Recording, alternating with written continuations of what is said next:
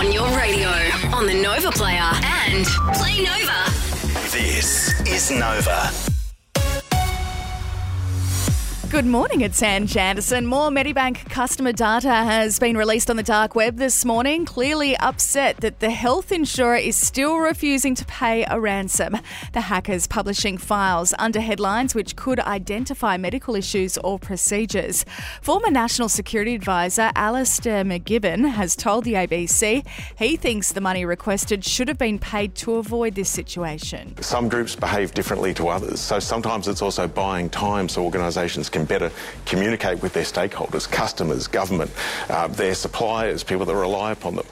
Um, so it's it's never a, an easy decision to suggest to pay. The state government's new traffic light system to manage community COVID infection starts today after the chief health officer's overarching powers were lifted at the end of October. It's launched at Amber, which encourages us to wear masks, claiming we're about to hit the peak of a fourth wave with hospitalisations apparently doubling in the past week to 203. The state government also claims that case numbers are around 6,000. That's despite there being no mandatory reporting of cases.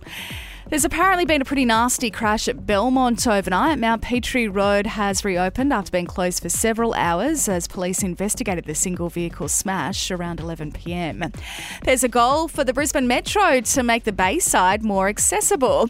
Lord Mayor Adrian Schrinner and Redlands Mayor Karen Andrews have announced that they're working together to pitch for funding to get the state government to work on extending the proposed route to include Capalaba. The existing busway doesn't go much further than And the first email that new Twitter owner Elon Musk has sent to his employees has been leaked. He's told them to prepare for difficult times ahead as he stops them from working remotely. He's stressed their absolute top priority is to find and suspend bots, trolls, and spam.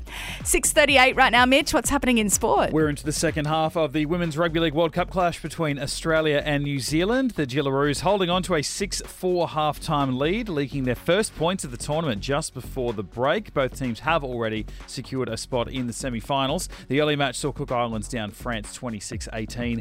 And South Australia look to have won the race to host the AFL's first Magic Round. An announcement is expected today confirming all nine games will be played in SA in an extra round to be held in April, though not at the same ground like in the NRL. Adelaide Oval set to host six games, with the remaining three to be played at other locations. Paying too much on your home loan? It might be time to talk to the lender. Trust trusted by Aussies for the last 10 years. Loans.com.au, proud premier sponsor of the Brisbane Broncos. Mostly sunny today, so we chase that top of 27. It's 18 degrees right now at Thornside, and that's the latest on Nova.